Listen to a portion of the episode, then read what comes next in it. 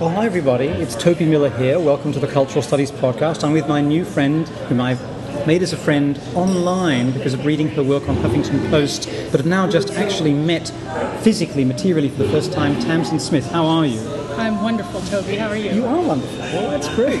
and you've just popped down briefly from the Bay Area, the San Francisco area in Northern California, here to Los Angeles, right? I have. Now, I know you've got an eight year old daughter playing tennis, but what else are you doing this weekend that can be shared with the group?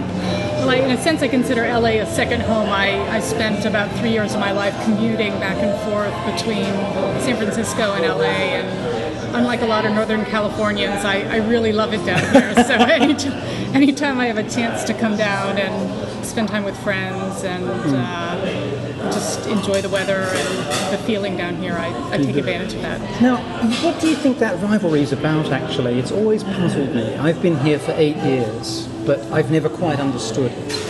Uh, It's an interesting question. In a sense, I think it's a diff- differing definitions of what constitutes fun and meaning, maybe. I think people in Southern California, for the most part, don't worry so much uh, how other people perceive what they're doing. They just do what they're interested in, for better or worse, and uh, and follow along. And uh, I find there are a lot of incredibly creative, interesting people like yourself living down here doing very cool things. So I always find myself pretty inspired with the conversations that I have and the people that I meet. I think San Francisco, it's uh, you know, it's less a single industry town. Yes. Uh, there are a lot of different industries, and a lot of, I mean, a lot of what people are involved in up there is, is high tech.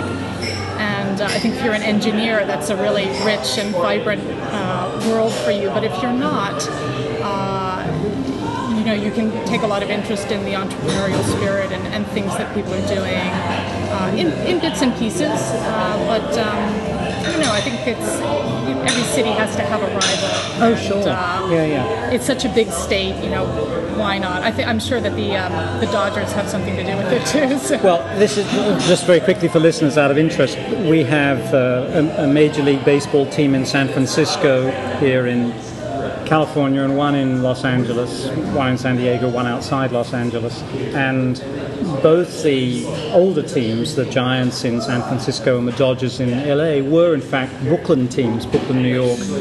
And because of the corrupt Republican mayoralty in Southern California and the creation of the coaxial cable and the uh, ravenous greed of Major League Baseball owners, for the first time it became feasible after the Second World War for baseball to move across the Rockies because there was now they were now big enough media markets and the possibility of simultaneous radio and, and TV reception for games to be spread nationally. And this is why we have these competing teams both of which, of course, people like me are thought of as being Brooklyn teams that were stolen, but have an extraordinary rivalry. That's right. Well, this is a perfect powerful. illustration of my point that you Yeah. you walk into a coffee bar in downtown LA and meet someone you've never met before, and you You can talk about baseball, but in this them slightly with a polarized wonderful way. historical. Uh, Anyway, so now, as I said, I came across, I mean, I've actually followed your work without knowing it was your work for a very long time, as it happens.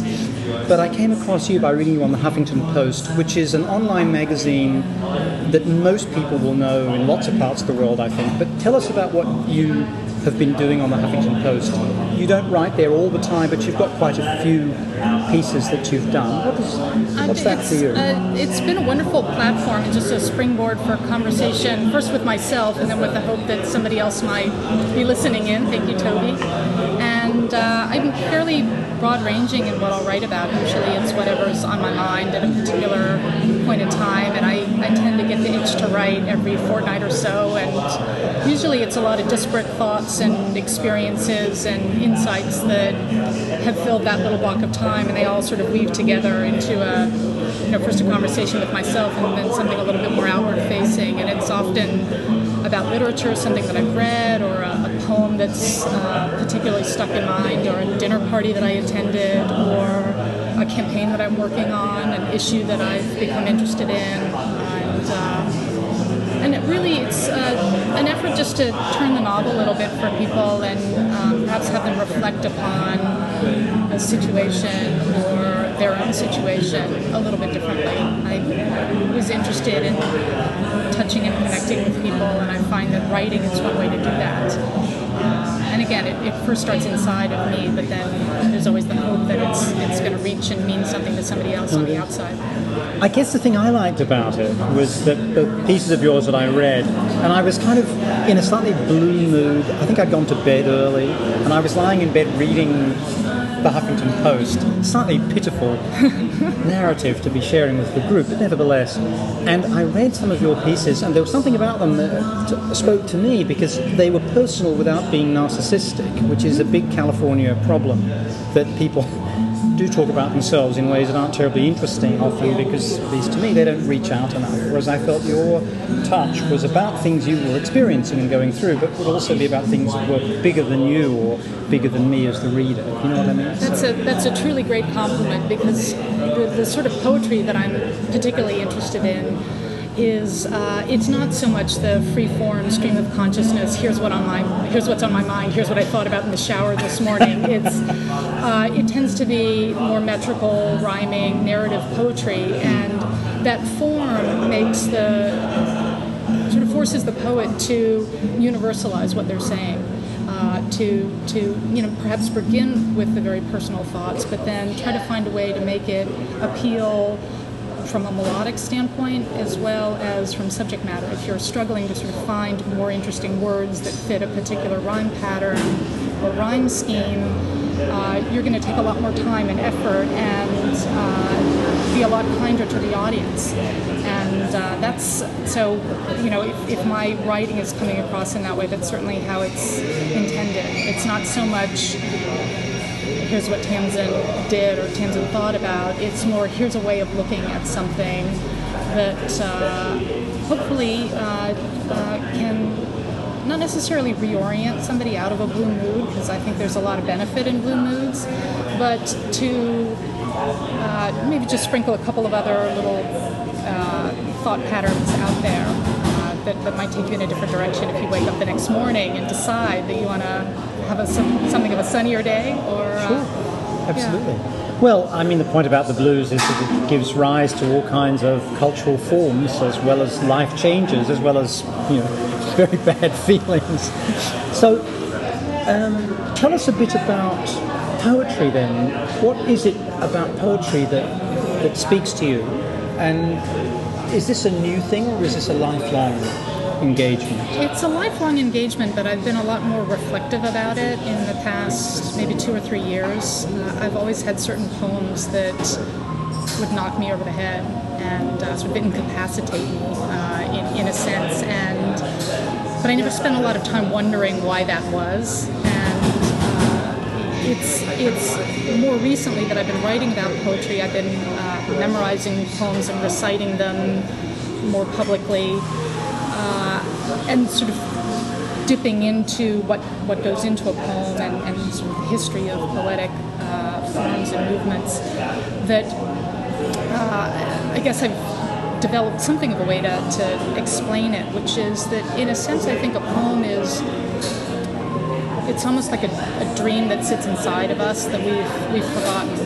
And when you see it on the page or you hear somebody recite it aloud, it, it comes alive, alive again and so it's not like a story where you're learning something for the first time. It's uh, being reminded of something that's deep, deep inside of you and your muscle memory and your sinews. And the astonishment, I think, of recognizing not only that that thing is in there, but that somebody else has found a way to put it into words, somebody who may be, you know, from, from 13th century Persia or you know, four or five hundred years ago, that's had that exact same sensation and been able to articulate it is a beautiful, a beautiful thing. And to me, it's the essence of, of humanism, recognizing that we all share experience. And uh, you know, sometimes a poem will will resolve and uh, refresh a way of thinking about something, and sometimes it's just really a sensation and sitting in that moment. And both, I think, are deeply uh, profound and, and, wonderful experiences. And I think poetry has been taught uh, in such a terrible way in, in recent years, and frankly, a lot of the poetry that's out there in public discourse, I think, is not that kind to the audience. So one of the things I've been trying to do is is reintroduce this form to people so that they can enjoy it in, in the way that I do. Not everyone will, but I would wager to guess, and it's been my experience that for everybody there there is one poem in there that's uh, sort of the thumbprint of their heart, and they may not have found it yet, but it's there, and when they do, it uh, it's a key. In terms of writing about these questions and others on Huffington Post, I guess people call it HuffPost, HuffPo. which I don't. HuffPo is it? I don't really like that. But anyway, whatever we call it. I mean, I don't approve of her because, uh, first of all, she had an appalling boyfriend who was a dreadful right-wing literary and theatre critic in Britain. She may be a great person. She's probably a friend of yours, but I don't approve of her. For, No. for number one. She's not. And number two, she was a crazy right winger before it suited her to change sides.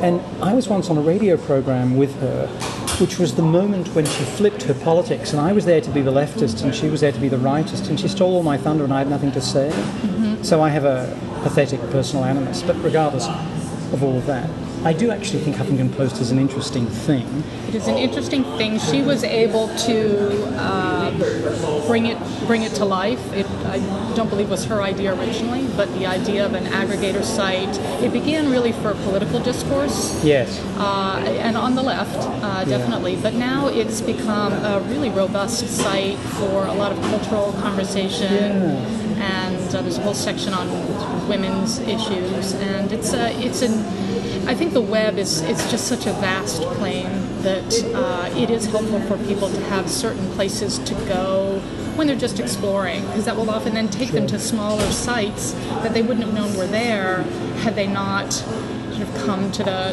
to the you know the main open door, which which HuffPo is. Sure, sure.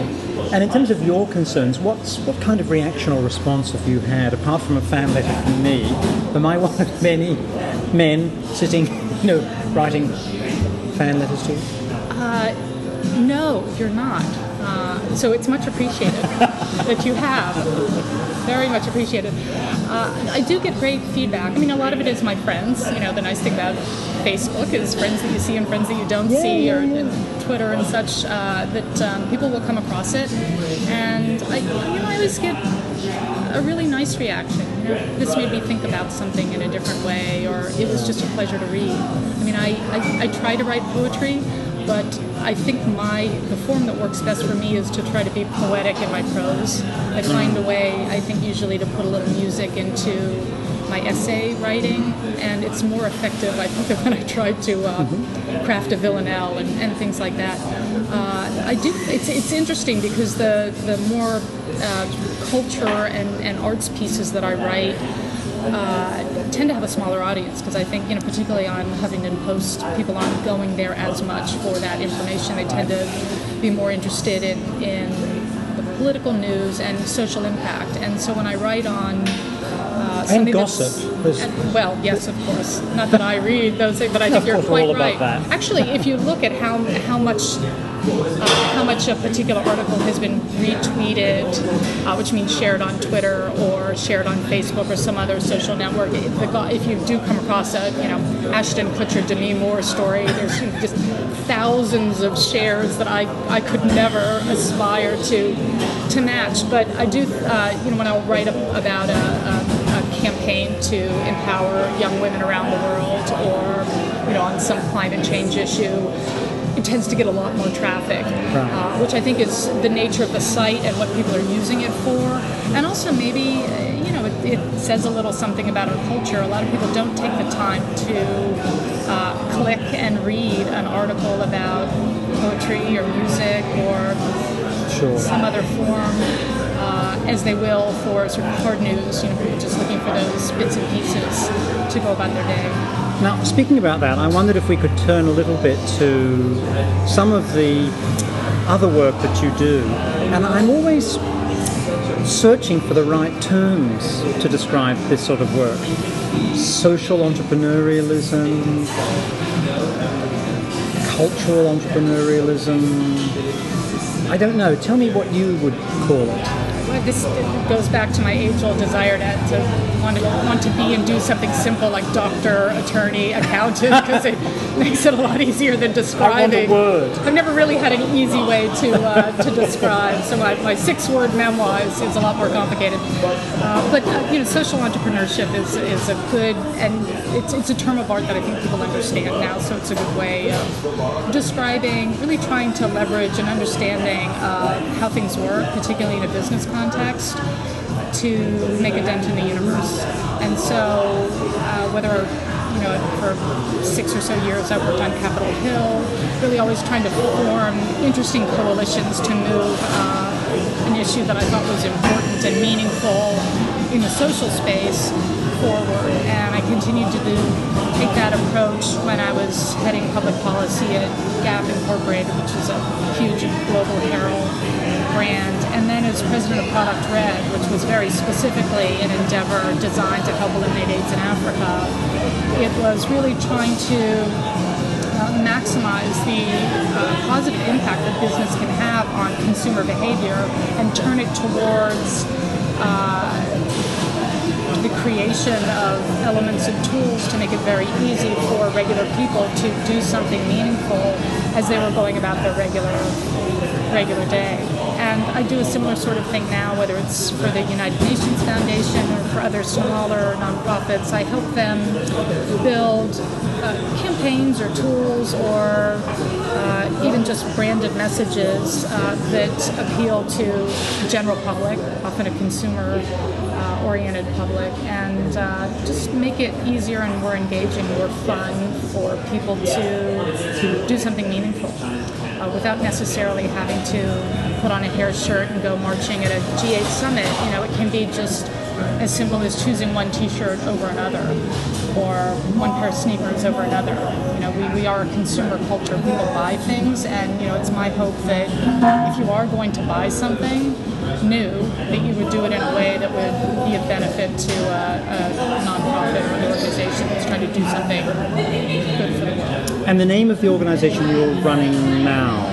Uh, slipstream strategy is what I call my operation, which is is me and anyone else I need to pull in for a particular project. But it's uh, it is it's a streamlined slipstream. Yeah, and it got a nice website, Thank you. Slipstream Strategy, worth visiting. I wondered if you would mind taking us through those different periods in your life and just sharing a little bit of what they were like. So, you mentioned Capitol Hill and uh, C.P. Snow, you know, physicist and novelist who coined the expression the two cultures, was also the person who coined the expression in one of his massive array of novels about Whitehall in Britain, the corridors of power. So, what's it like being in DC, Washington District of Columbia, in the corridors of power? And what were you doing there? Well, it was a, it was a completely random arrival. I have to say, I uh, you know, in a sense, in my end is my beginning. I've sort of come back around to what my what I thought I was going to spend a lot of my time on, which was English literature and essays. Essaying. I uh, was an English literature major in college. And were you? Okay. thought about law school really just as an excuse to get to Northern California, which had this sort of mythical quality in, in my mind. I'd read Henry Miller's Big Sur and the Oranges of Hieronymus Bosch in high school and just decided I'd lay my bones there one day.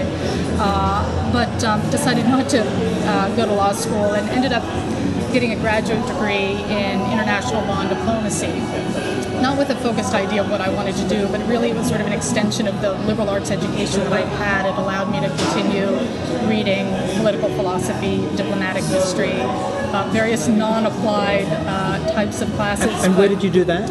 It was at the Fletcher School, which is at Tufts University, uh, Boston, Boston area. And uh, I, I left there thinking I was going into journalism, that I would be a Toby Miller one day. And through a odd set of circumstances ended up doing what a lot of people do uh, in Washington D.C. When I found myself there, thinking I was going to go into TV production uh, and journalism, uh, ended up working for a member of Congress from Boulder, Colorado, uh, he was a very interesting person to work with in the corridors of power because I had you know, largely been living in the ivory tower of academia, and even though the congressman for whom I worked was, was very intellectual. He was a former Marine, he was an attorney, very precise thinker. Uh, it was really uh, a lesson in how to get things done. Because you could have the most brilliantly written piece of legislation in the world, but if you couldn't convince somebody that it was worth their while, it was beneficial to them from a political standpoint as well as from a substantive standpoint, you weren't going to get anywhere. So I really had to figure out how to. Uh, how to move things along, and um, it was an it was an amazing education. I then I worked for uh, that gentleman for about three years, and then for a very very different member of Congress from Eastern LA County, Pico Rivera, City of Industry. Nearly his entire uh, district was a Superfund site, which meant that the groundwater was was heavily heavily contaminated, and very poor districts, uh, working class, mostly Mexican immigrants. Uh, so having gone from Boulder, Colorado, which was a fairly elite, very white uh, community uh, with lots of outdoor space and, and greenery, uh, to this very industrial district, mm. working for a guy who was born in a colonia in Mexico. Uh, first uh, member of his family to graduate high school, mm. almost dropped out of high school because he was a gang member. Had an art, he was an artist. He had an art teacher that told him, "You have two paths. One is a good path, one is not a good path, and you need to decide." And he decided to focus on school. Ended up. Uh becoming a UAW worker, was UNESCO ambassador, in the Carter administration and then ran for Congress, but very much a street politician, almost diametrically opposed in terms of how he liked to make speeches, how he liked to receive information, how he liked to interact with his colleagues. But for me, it was just an amazing, uh, exposure to different styles of uh, political discourse and interaction, and I learned a ton from from both of them. Uh, and so I would say I, I, have always been more of a policy person, mm. and you know, I worked for Democrats, which was more my leaning. But in all honesty, I, I wasn't an American citizen. Two two years into my time on Capitol Hill, I still had a British passport and green card, uh, which I, I'm now an American citizen as well.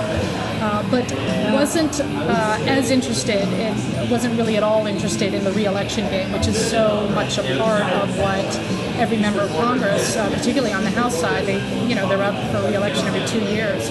And I was there for the Republican turnover under Newt Gingrich.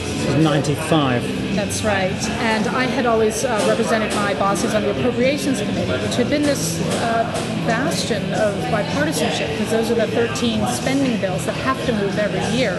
So uh, the wheels of government grind to a halt if the appropriations bills don't move. So at the end of the day, they usually scoot it along, and projects and initiatives that um, shouldn't have belonged in a spending bill often got tacked in. So it was a constructive vehicle to actually get things done but post uh, 95, it, uh, even that realm became so poisoned by um, the seething hatreds on both sides that I just felt like I was um, you know, stubbing my toe left and right. And uh, as I said, Northern California had always loomed large in, in my, uh, my dreams and in my imagination, and it seemed like the right time to finally strike strike it out. Um, and uh, so I, I stepped away from my job. I gave away pretty much everything I owned and arrived with a, you know, couple of rucksacks and slept on my friend's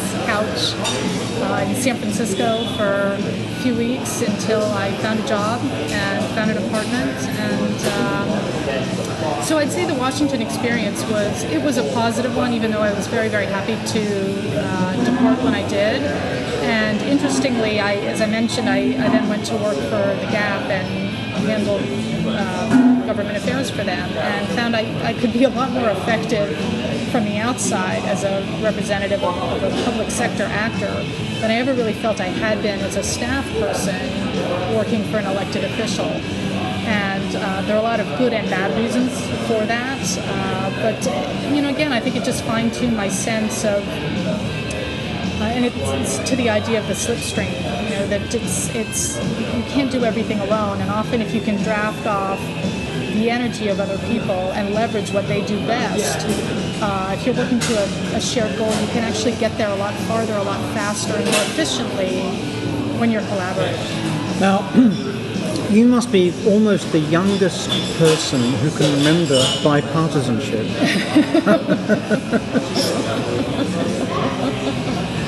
You're very kind to use youngest, and uh, really, I'm sure you're by far the youngest. In any event, when you go to work for the Gap, this is presumably still when Clinton is president. Mm-hmm. And this is, I don't know whether this was a big issue with the Gap in particular, but certainly in that industry it was a very big issue that undergrad students uh, in places like Michigan and Madison, and eventually even uh, Clintonistas themselves, Yes. came to worry about, you know what I'm going to be talking about, labor relations, work conditions in the apparel assembly sector. And by the way, folks, we're very close indeed to the factories of American apparel. Um, very complicated case of this, not very well uh, regarded by people like me. We're also very close to the train you would take if you were going to the City of Industry and the City of Commerce. Right. Just in the places of the district you were talking about. So our conversation, although we're in Southern California, is um, quite resonant with some of these topics geographically.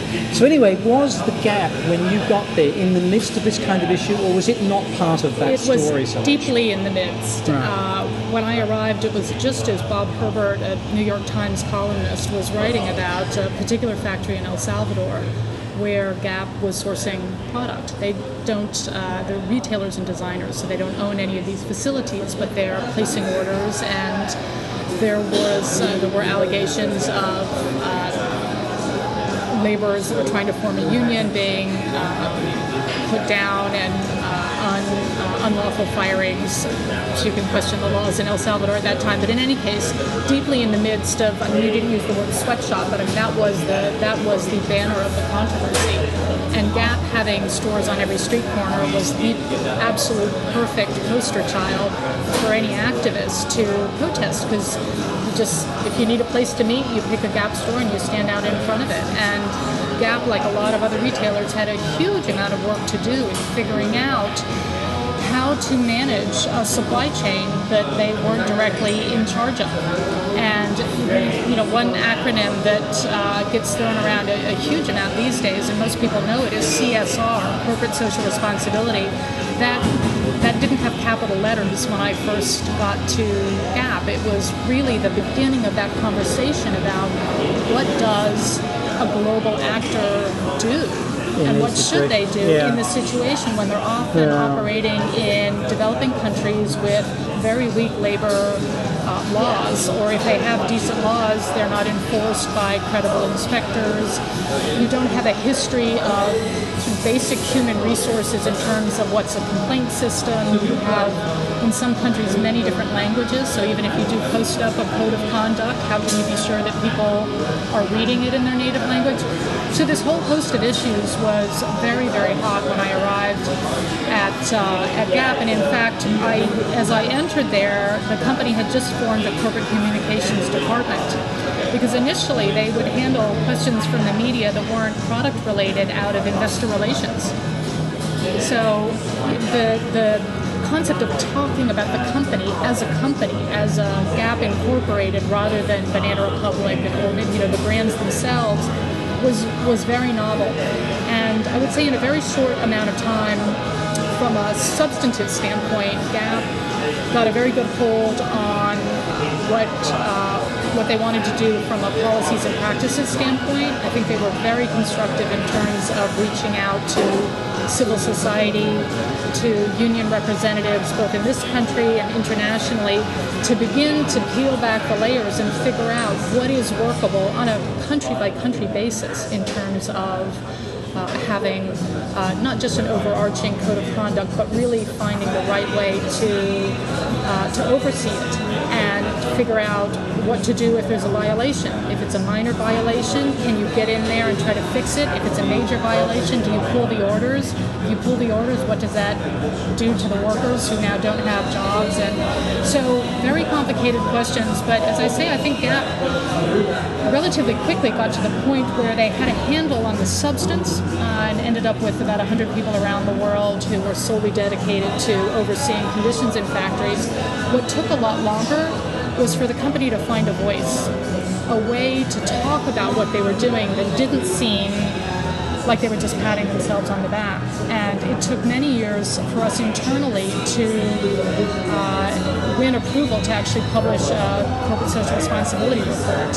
And we did it not under the original leader uh, of the company, Mickey Drexler, fantastic and famed uh, merchant who now runs J. Crew, uh, but under Paul Pressler, who uh, came after him, I think had grown up more in the era of CSR and was more comfortable with talking about the company as a company. We published the first CSR report from Gap with a, somewhat of a novel approach, really talking about uh, the two steps forward on a particular issue and the sometimes one and a half, sometimes three steps back, and invited a lot of the NGO, the nonprofit leaders and activists with whom we were working to come and critique and offer pros and cons on the different things that the company was doing, really to try to elevate the debate, uh, to show the, the gray areas and the complexity of it, but also really to try to invite the stakeholders in in a more aggressive way to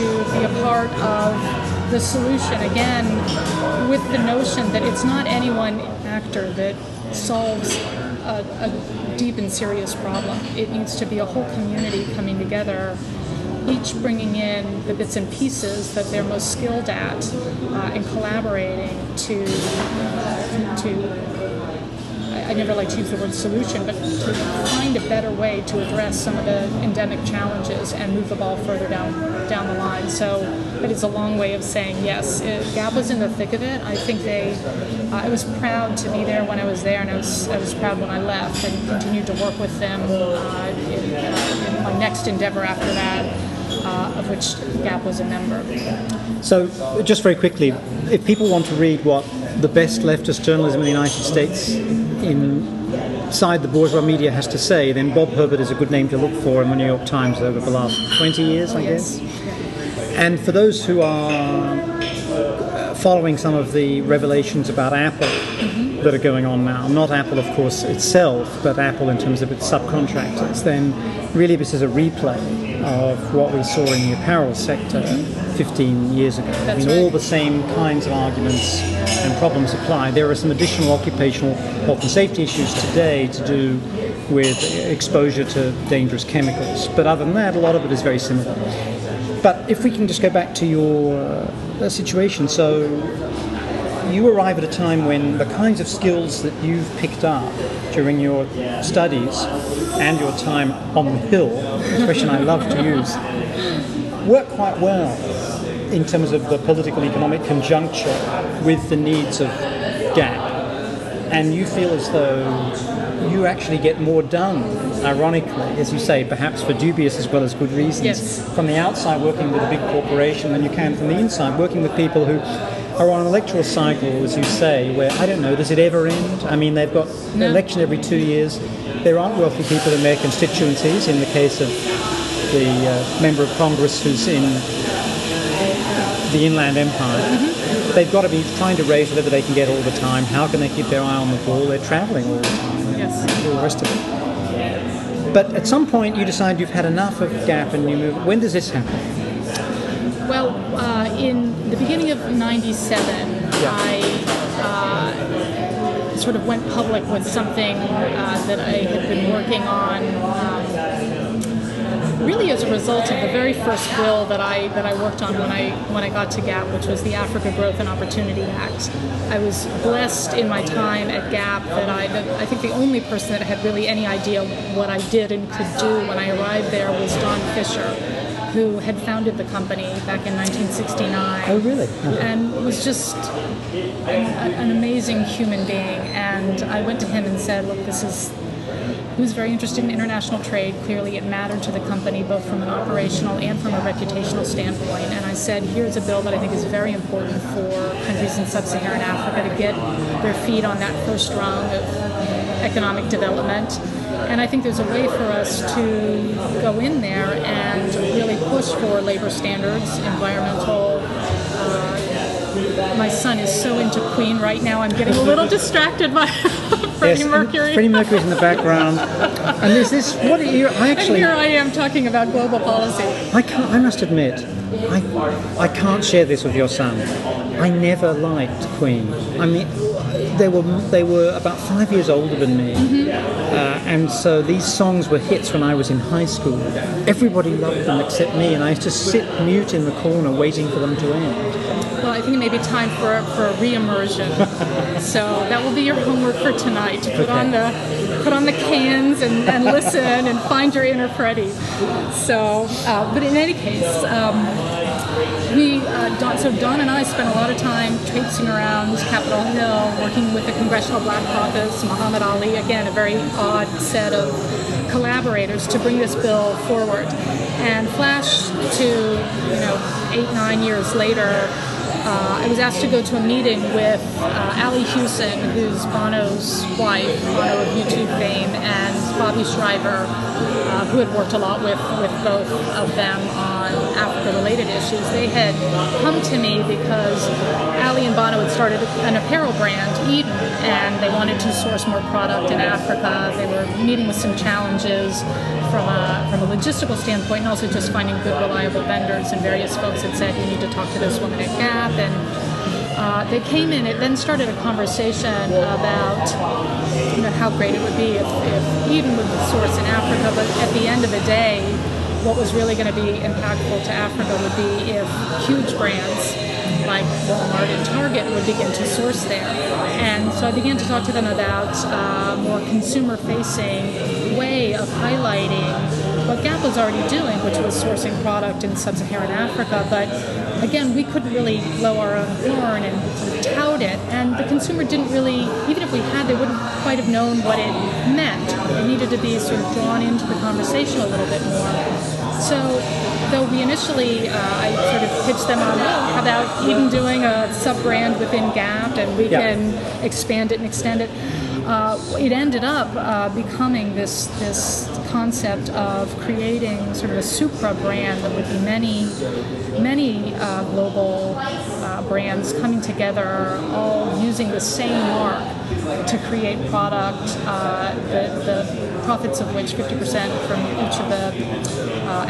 uh, actors would go to help fight AIDS in Africa. And this became uh, Product Red, which we launched on, on well, we launched it at the uh, World Economic Forum in, in Davos at the beginning of 97. I then stepped down from Gap. Gap was one of the companies that was part of this first wave of companies. Uh, stepped down to become president and help put the team and the plan to launch in the U.S. together. And we launched on uh, the Oprah Winfrey Show, which was phenomenal because that woman can move people. Uh, so we had uh, Bono going down Michigan Avenue with with uh, Oprah stepping into the Gap store with Penelope Cruz and Christy Turlington behind the counter, and uh, these huge blown-up images of uh, that Annie Leibovitz had taken of people like Steven Spielberg in red garb. We went into the Apple store, Kanye West there, and you know all the all the different actors uh, really big this up. And I think there was something very powerful about demonstrating to uh, the, the bigger public that there was that these companies had come together, something that they don't normally do, and been so inspired by the notion that uh, 43 cents a day can keep someone alive. You know, that, that 4,400 people a day in Africa dying of a treatable, preventable disease was not okay. It was a tsunami a week. You know, we'd just come through the big tsunami in Asia, and people had been, you know, quite um, wonderfully responsive to that. But um, there were a lot of these pandemics and crises going on around the world that I think people cared about. They just didn't didn't really have the tools. They, didn't have the tools to make it easy for them to get involved. And what we were trying to do was take it down to the main streets and high streets and uh, get regular people engaged in the fight. You, know, you don't have to be a member of Congress. You don't even have to write to a member of Congress. You just if you're doing your back to school shopping or getting a gift for someone, just choose this object over that object. We didn't allow any premium pricing, so it was really an apples to apples comparison. And I think it tipped the balance in, in the cause marketing space to make it okay for charity to feel fun and feel sexy and feel exciting uh, because it had uh, traditionally been uh, sort of, you know, here's an image of a child with flies on their face. You should feel very, very bad. Buy this object that you don't want, but because you feel guilty, take it home with you.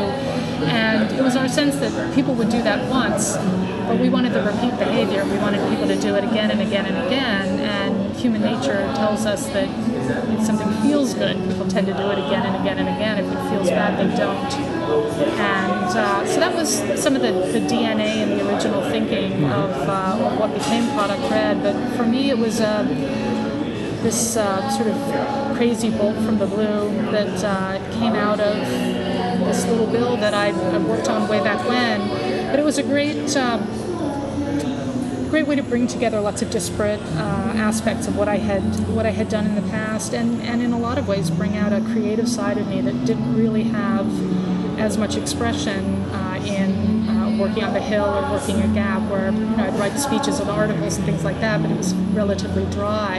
At Red, I got to say, you know, here I am in Swaziland, and let me tell you about the woman I just met who's alive today, thanks to people all around the world that have bought Red product. That was that that gift really of being given the challenge to take someone to a place they might never visit and introduce them to people they might never meet and make them feel that amazing connection uh, that their two lives had. That was it, it, opened up a lot of new doors for me. And so when I, I left uh, Red after three years, and I sort of, I don't think I actually did a pie chart, but I thought about, you know, what are the things that I want to keep doing, uh, or maybe even do more of.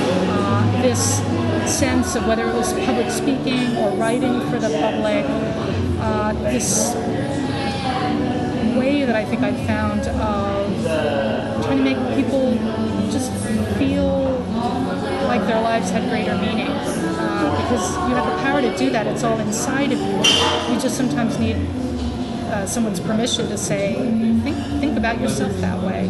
And maybe a couple of little suggestions that sort of make it feel more real and make it stick in the mind. But, uh, you know, without, in, in, no planned way, my life has sort of cascaded into uh, sort of a thread that, that makes sense, uh, even though it was not remotely intended. Accidents of history. Yeah. So the in terms of the cause-based marketing, corporate social responsibility, and consumer activism, have you noticed a shift in the? I don't know. I suppose we're talking about 12 or 15 years you've been involved in these things, and for example, a shift as a consequence of the recession or depression that began in 07, 08? Absolutely. There, are not only more mechanisms for regular people to be involved, I think there's a much greater consciousness. I mean, I'm sort of surprised. You know, I, I have tea on my left and a cup of water on my right, and it's in a plastic cup, which surprises me. Uh, uh, you know, not to give them a hard time here, it's a lovely place, but you don't, you just don't see that much. Uh, plastic uh, in particularly coffee shops. in in Northern California. well, maybe that's maybe that's a different. But I see. we're back to the giants and the Dodgers. Just as a just as an indicator. I mean, San yeah. Francisco, we have uh, mandatory composting, yeah. which people were up in arms about, but now.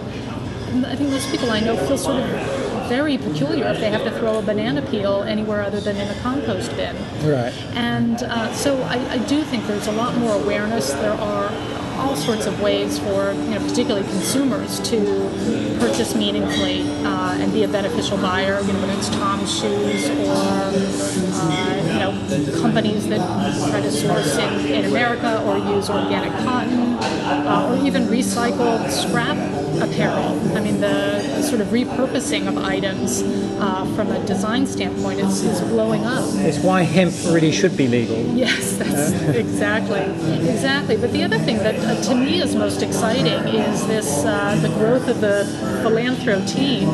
The 14, 15 year old kid who is uh, not just raising money through a lemonade stand, but you know, I went to an 18 year old birthday party for a young woman called Priyanka Jain in Seattle. For her 18th birthday, she decided to host a mother daughter tea to benefit Girl Up, which is a campaign of the United Nations Foundation that I work on. And she raised, I think it was $30,000 or something like this at this mother daughter tea, you know, for her birthday, which is phenomenal. And she she's had her own foundation for about two years now that is around empowering and inspiring kids to get involved in the world around them. Kids even younger. I, a friend of mine, uh, Lily Cantor, created this World Repair Kit, a project I helped her on, which is for kids my children's age, you know, eight and eleven, uh, making dog biscuits and selling them outside the grocery store and you know, whether it's raising little amounts of money or lots of amounts, or, or, you know, a greater amount of money, it is making these kids recognize their role in the world around them, and also empowering them to know that they may only be one kid, but they can actually make a difference. I think for so long, I think people are generally good, and they they want to make the right decisions, and they want to do things that help other people. They just haven't found it very easy to do that in a way that made them feel like it was really working. And I think uh, not only are there more campaigns out there, but I think the campaigns are also much better about paying back the favor by talking about the impact of where the money is going.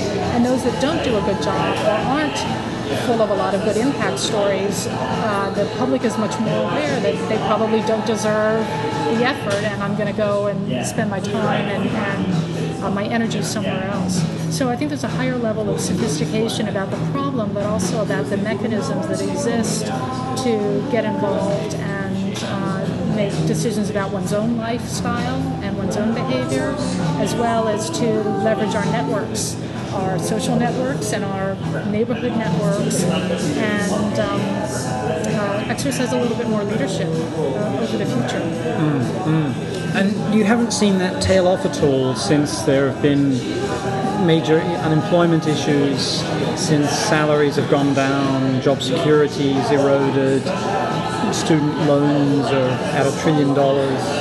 Well, I'm always a I'm always a half full kind of person, and I'm not very uh, data driven. So I'm sure there have been studies. I would just say anecdotally, for me, I have a sense that the downturn has made people much more conscious and much more humble about how uh, transient uh, luxury and comfort can be, and maybe has uh, brought out more empathy. I think people are much more embarrassed to flaunt their wealth now than they certainly were 10, 15 years ago. And uh, I mean, you, you, see it around this time. I mean, you can't you can't spit without seeing a Prius. They're just everywhere. And it used to be that it was Escalades and Range Rovers, and you still see them spotted around, and sometimes you see them in the very same driveway. But they're an embarrassment. You know, it's like a tab after a pizza. You know, I guess that maybe there's a thought that one wipes the other one out, but you know, at least they have one, right? Uh, so, can I follow up on something you said there that interested me, which is you said I'm not very data driven, and I'd love to know about winning over people in the absence of data. I, I, it's maybe why I spend a lot of time with poetry. I tend to like to go deep yeah, those are the people I like, the ones that'll just let you jump in and keep going. Uh, the superficial folks I get very nervous around. I don't quite know how to. I can I can talk superficially, but it does, there's no reward in that. So what I always look is, you know, what is that thing that's going to unlock somebody? And it's often a story rather than a a number. Yeah, it's a story. It's uh, yeah, and it's you know, and whether it's a depending what the conversation is, uh, whether it's a you know, there's a story that I that I used to tell uh, about this young man that I met along the side of the road in uh, in Swaziland, which is the world's highest HIV infection rate. Actually, the first blog I wrote it from Swaziland. One of the you asked about the comments that I get. The first comment back was. Uh, when I first read this, I thought it said Switzerland, and I thought, world's highest HIV infection rate? Who knew? World's highest mountain with high rate of That's right, but HIV. that's an aside. yeah. Uh, yeah. It's the just- United States knowledge of geography. walking along, walking along the road, uh, this there was just a little some huts with some uh, woodworking artists there, and it was sort of dusk, so they were closing up, and um, I was there with two other people that were on the trip with me, and we're just walking along, and he came out and started chatting with us, and we had a lovely conversation, and. Uh, we said, "Where are you going?" And he said, "Oh, I'm my choir is singing up at the Royal Swazi Hotel and Casino." and we said, well, we'd like to come hear you. And uh, made a plan to go up there Yeah. an hour's time away and uh, we sort of introduced ourselves by name afterwards. And uh, he said, I'm comfortable. I'm comfortable. That was his name because I'm always comfortable. And I burst into tears. I just thought, how many people do I know back home that would even say that about their lives when they have every reason to feel comfortable? And we we then went to hear his choir sing, and it was one of these uh, tourist hotels full of people from a neighboring country uh, that were there for a golf tournament and more interested in talking to the hookers at the bar, in truth, than listening to this absolutely gorgeous choir who was singing. And you know, I was mortified and I felt so embarrassed that these guys were all chit chatting and not paying attention. But I looked at Comfortable and the, the friends around him and their choir, they couldn't have cared. Right. They didn't notice.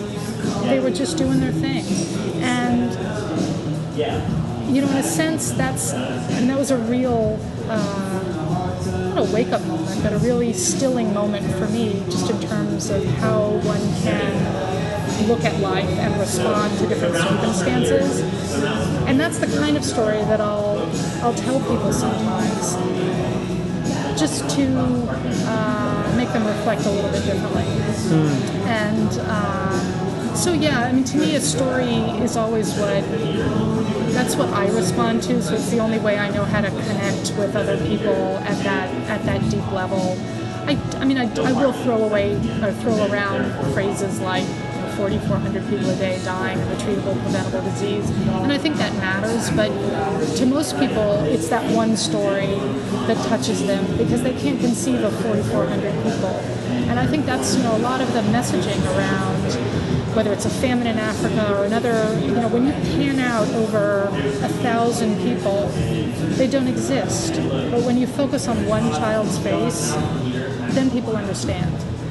And what we try to do at Red and what I try to do with other campaigns is to show those individuals and tell those stories and also to give a sense of hope. I mean, one of the things we did at Red was we talked, Nirvana used to talk a lot about the Lazarus effect which is um, what happens after someone's on antiretrovirals after six or eight weeks. They go from literally looking like they're on their deathbed and literally being on their deathbed to looking vibrant again and strong. You know, the, the colors come back to their face, they they put on weight, their eyes are shining again. And you show people that before and after, and you say, this is what 43 cents a day in six to eight weeks does. These people are not gone. You cannot write them off when you have the potential through buying a couple of T-shirts and choosing a red iPod. Uh, you have the power, you yourself, to transform this person's life. To me, that is much more. Well, to me, that's the only way I know how to communicate that I think long term changes people's behavior. Because you give them a number, they can always find another number.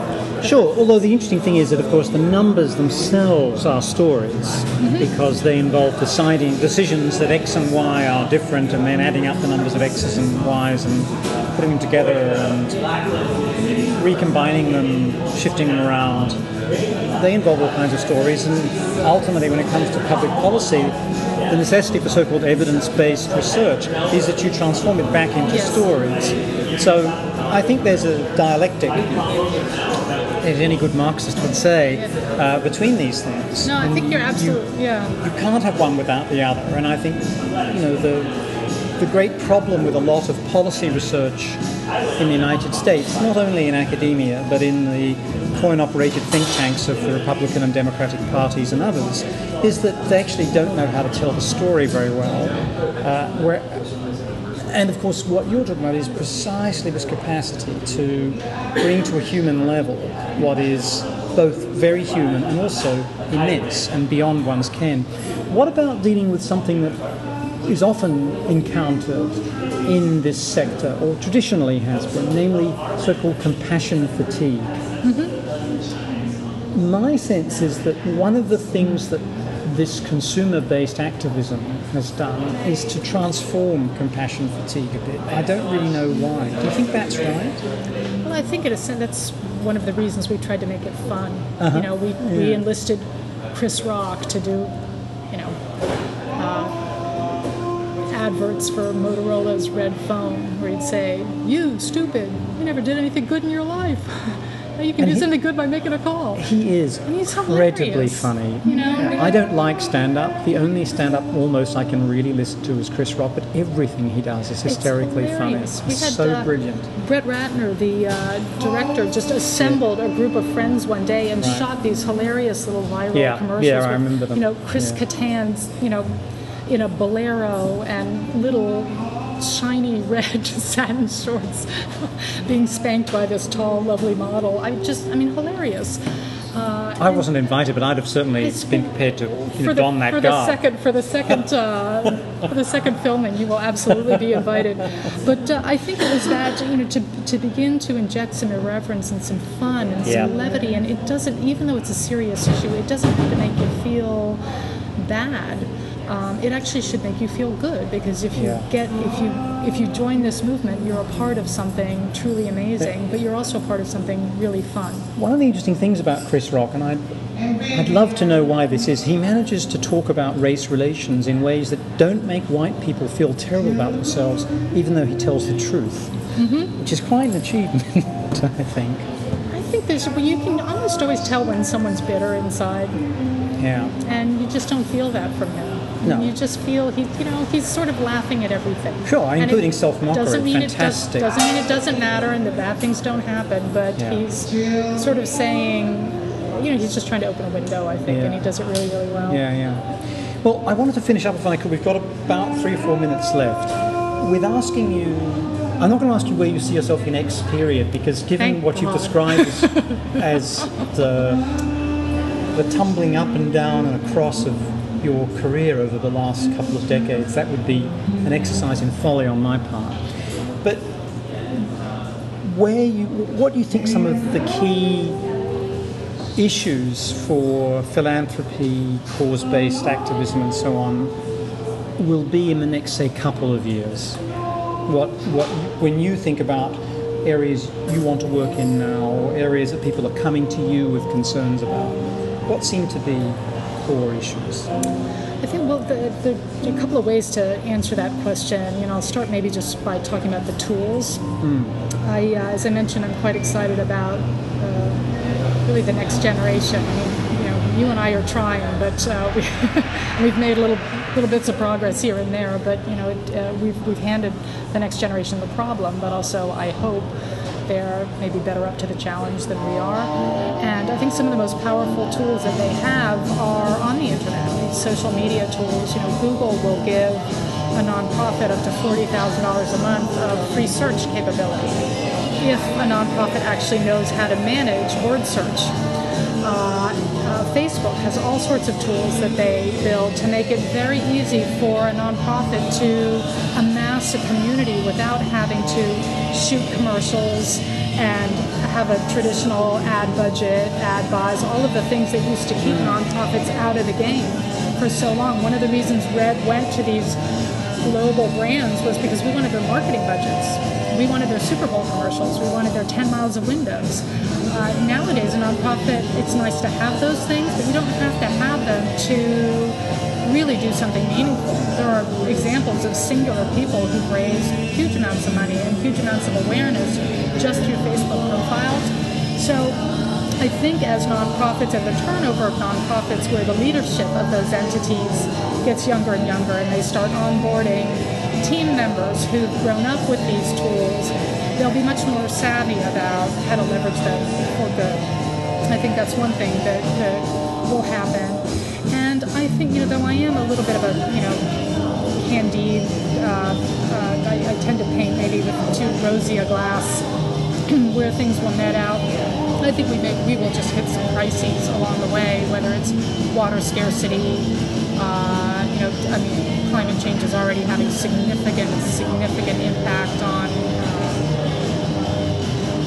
Arctic Circle, and um, but now you've got Coca-Cola, you know, touting polar bears with the World Wildlife Fund. I mean, that's we we have come a long way, and uh, I think we'll see more and more of that. And it is almost the case where I think brands to have permission to sell into a conscious consumer, they have to have a credible cause connected program. It can't be just a greenwash or some partnership they slap together. They have to become much more strategic about choosing nonprofit partners uh, and designing programs with real integrity and authenticity to them because people are much more aware of what's real and what's not. Uh, I don't think that'll be, you know, the only answer. These are uh, hmm. market-based approaches I'm talking about. I'm dreadfully frustrated with our political climate right now. There's not leadership where there should be leadership, and you know, it's sort of the regular people that are driving the change now. And I think our elected officials need to need to step up and follow their example. And I just, uh, particularly in, in the U.S., the system is just you know cascading into entropy and, and uh, it's, it's, a, it's a disaster. It's and uh, the same here in California for that matter. Uh, we need serious constitutional reform uh, now in California and in many other states, and arguably we need it federally um, because it's quite clear that the, the, the system of Congress doesn't work unless it has bipartisanship yes. at its core and that is a matter of agreement, and there is no such there's agreement. No, there's no civility right now. No, and there hasn't been for a very long, really, since you got out. Yeah. It was your departure. You bloody well did well, it. it's my uh, my old boss, David Skaggs, started a civility project when he was on. Uh, this is the, the congressman from Boulder, uh, but he resigned a couple years after I left, and has took some of his work to the Aspen Institute, which is an organization that I, I did a fellowship there, and, and they really do try to